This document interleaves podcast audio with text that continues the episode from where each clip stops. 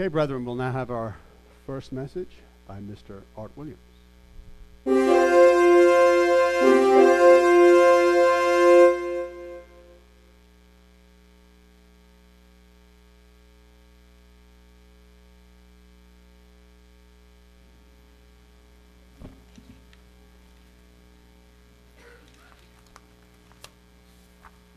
the first day of the seventh month, memorial to the blowing of the trumpets.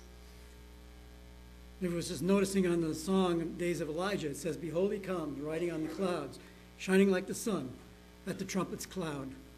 As the trumpets call, lift your voice, year of Jubilee.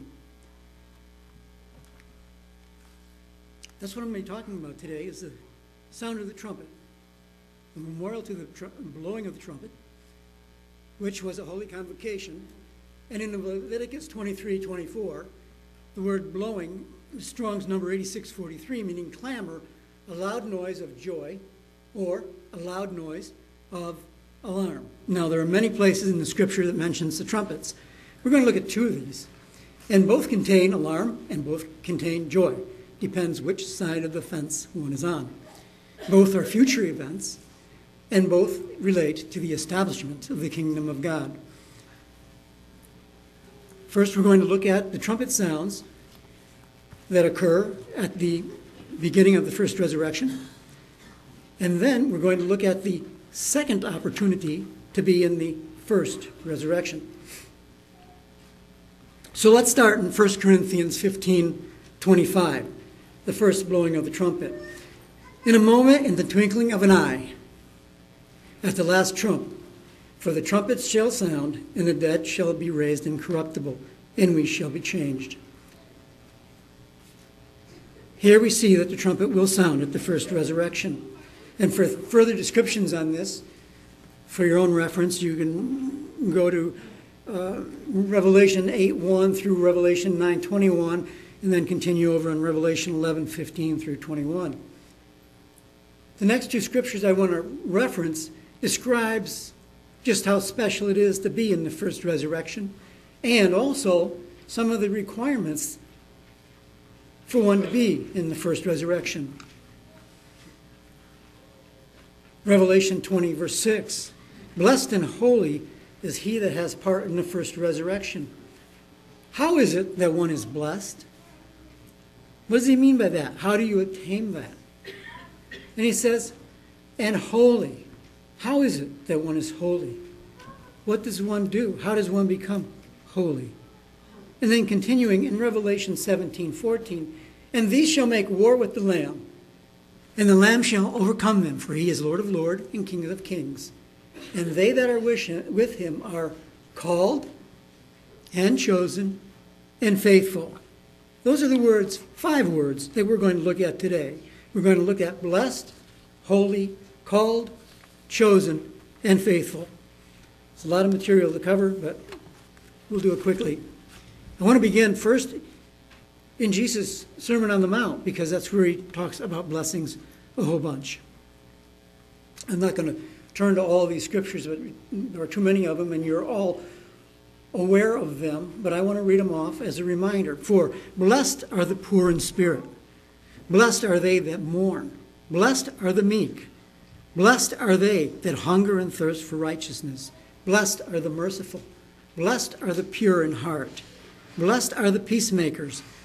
The word peacemaker might be better translated peaceable. Blessed are they that are persecuted for righteousness' sakes.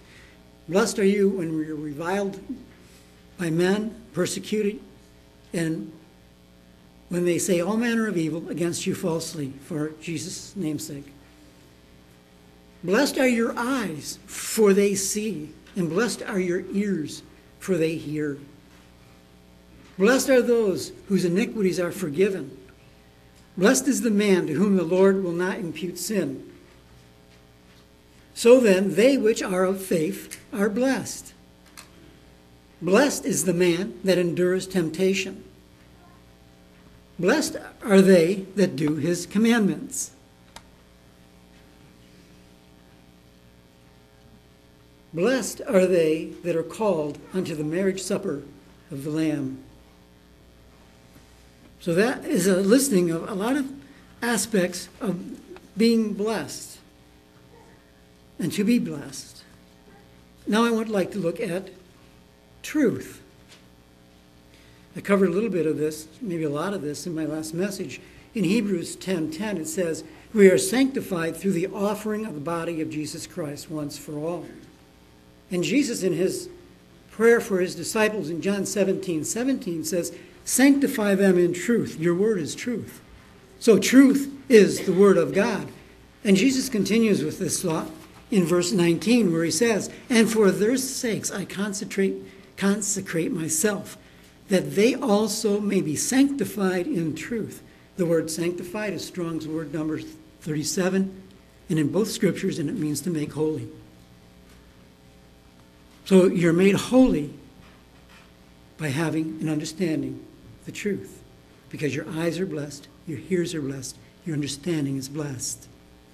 The sign of sanctification given to ancient Israel, applicable to spiritual Israel, in Exodus 31 12 through 14. Speak unto the children of Israel, saying, Verily my Sabbaths, note that's plural, you shall keep, for it is a sign between me and you throughout your generations, that you may know that I am the Lord that does sanctify you. Continuing in verse 14, you shall keep the Sabbath, therefore, for it is holy you. Holy unto you. It doesn't say holy for all mankind. Holy unto you that have its truth. Holy unto you that are blessed. Because in Genesis 2 3, God established the, seventh, the seventh day as a sanctified holy day. Not just as some people say given to the Jews, because it was never given to the Jews, because the Jews are only one tribe of the tri- uh, family of Israel. God blessed the seventh day and sanctified it, that is, made it holy, because that in it he had rested from all his work which God created and made. And he didn't rest because he was tired. God doesn't get tired. It, his actions were part of the actions that created the seventh day Sabbath and sanctified it. The importance of the Holy Spirit is then obvious because it says in John 16 13, Howbeit, when he, the Spirit of truth, is come, he will guide you into all truth. For he will not speak of himself, but whatsoever he shall hear, that he shall speak, and he will show you things to come. And continuing in verse 16 and 17, and I will ask the Father, and he will give you another helper to be with you forever, even the Spirit of truth, whom the world cannot receive, because it neither sees him nor knows him but you know him, for he dwells with you and will be in you. The Holy Spirit leads us into truth. And we receive the Holy Spirit by baptism and the laying on of the hands. At this point, I want to look at the three words called, chosen, and faithful. Just to look at Revelation 17 14 a second time. They, these shall make war with the Lamb, and the Lamb shall overcome them. For he is Lord of lords and King of kings, and they that are with him are called and chosen and faithful. The word called is Strong's number 2822, meaning invited or appointed. Called to repentance, called to the marriage supper. Chosen, Strong's number 1588 the elect, the favorites of God by implication, to be in the first resurrection. And faithful, Strong's number 4103, trustworthy. People proclaim Jesus quite frequently. We hear people say, I'm dedicating my life to Jesus. I'm giving my heart to the Lord.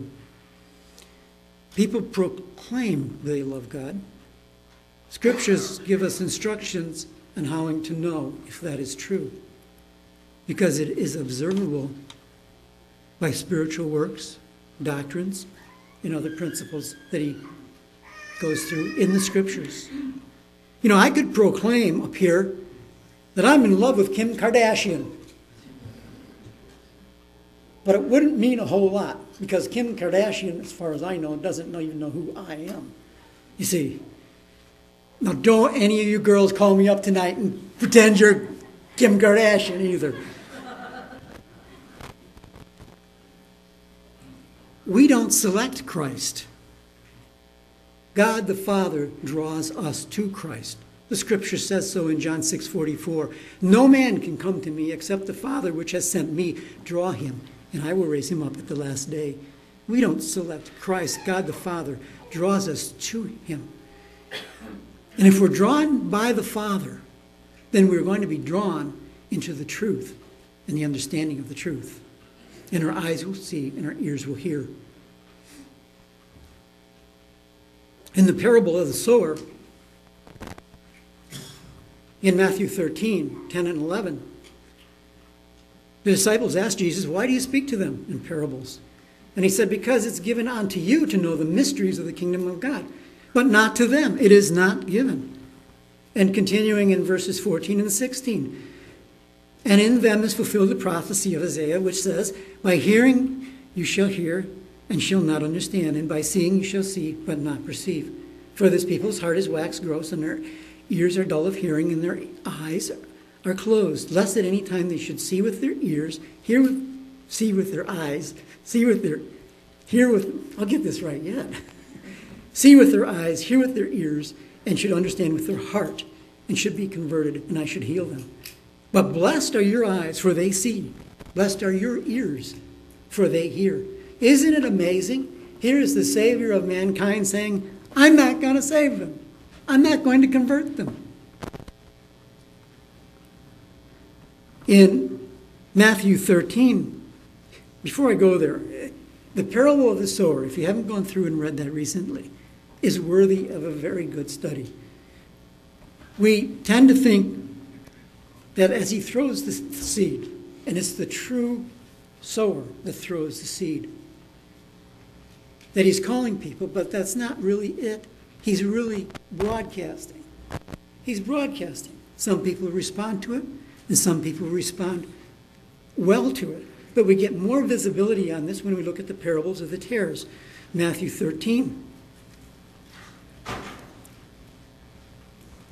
Matthew 13, 37 through 39. He answered, said unto them, He that soweth the good seed is the Son of Man. That's interesting because by implication, then, there are others that are going to plant other seeds. In 38, we continue the field is the world, the good seed are the children of the kingdom, and the tares are the children of the wicked one. And continued in 39, the enemy has sowed them, is the devil, and the harvest is the end of the world, and the reapers are the angels.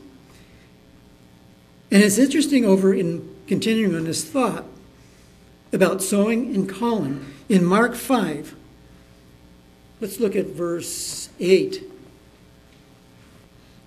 Mark 5, verse 8.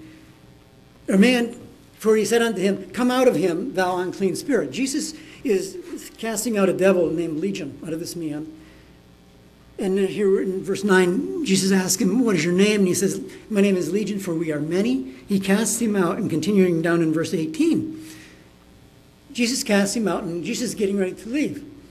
And when he was come unto the ship, he that had been possessed of the devil prayed him that he might be with him. He asked Jesus, I want to be with you and your disciples. And what did Jesus answer him? Verse 19. Howbeit Jesus suffered him not, but said unto him, Go home to your friends, tell them how great things the Lord has done for you, and has had compassion on you. So here's a man, he's not with the disciples, but he set out to proclaim the Word of God. Now, maybe later on he was at the day of Pentecost. Maybe he received the Holy Spirit then. We don't have any visibility on that. Then the next word is chosen. Revelation 17 14, scripture I referenced. Strong's number 1588, which means elect or to be the favored of God. We don't choose ourselves to be in the first resurrection. He selects us to be in the first resurrection. Today, when you hear people talk about being saved, secret rapture, going to heaven, they don't differentiate between first and second resurrection usually. If they even are aware of it, I'm not so sure. But you're chosen to be in the first resurrection. And if you're not selected for that, no worry. No worry. There's another opportunity. We'll get to that in a minute.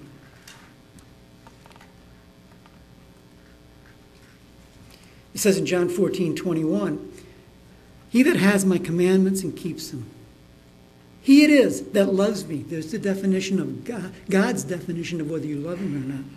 You have his commandments and you keep them. And he that loves him shall be with the Father, and I will love him, and will manifest myself to him. Faith is simply being trustworthy. I need to move along here. I'm already at my 15 minute point, I think. I said there was a second opportunity to be in the first resurrection, and that's given to us in Joel 2, verse 1. Blow ye the trumpet in Zion. Again, the trumpet sounds.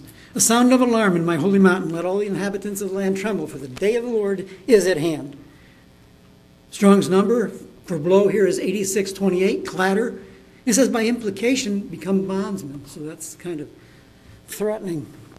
Continuing in verse 28, he says, and after it and it shall come to pass afterward, after those events that had already happened in the first chapters of Joel. I will pour out my spirit on all flesh. And I want to skip down to Joel 2 31 and 32. And he says, The sun shall be turned into darkness and the moon into blood, the great and terrible day of the Lord. So the timing is the day of the Lord. You can compare that to Revelation 6:12. And it shall come, shall come to pass that whosoever shall call on the name of the Lord shall be delivered. For in Mount Zion and in Mount Jerusalem shall be deliverance, as the Lord has said, and in the remnant whom the Lord shall call. The call is Strong's number 7122 in both occurrences, and it means called out by name, personal calling. Delivered is 4422, meaning escape or relief or saved, and deliverance is to escape. 64:13. Peter says,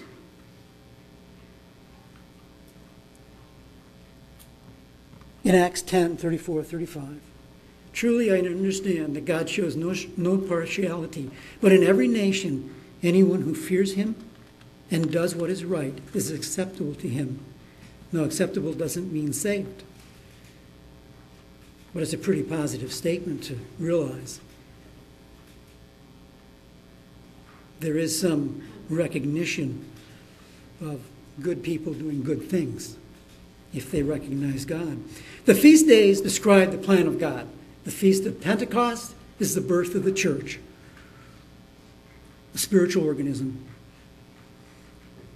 Today we're observing the Feast of Trumpets time in the future when the trumpet will blast and the dead in Christ will rise and those who rise alive will be changed. We are somewheres between that in the reality of today, in the reality of time.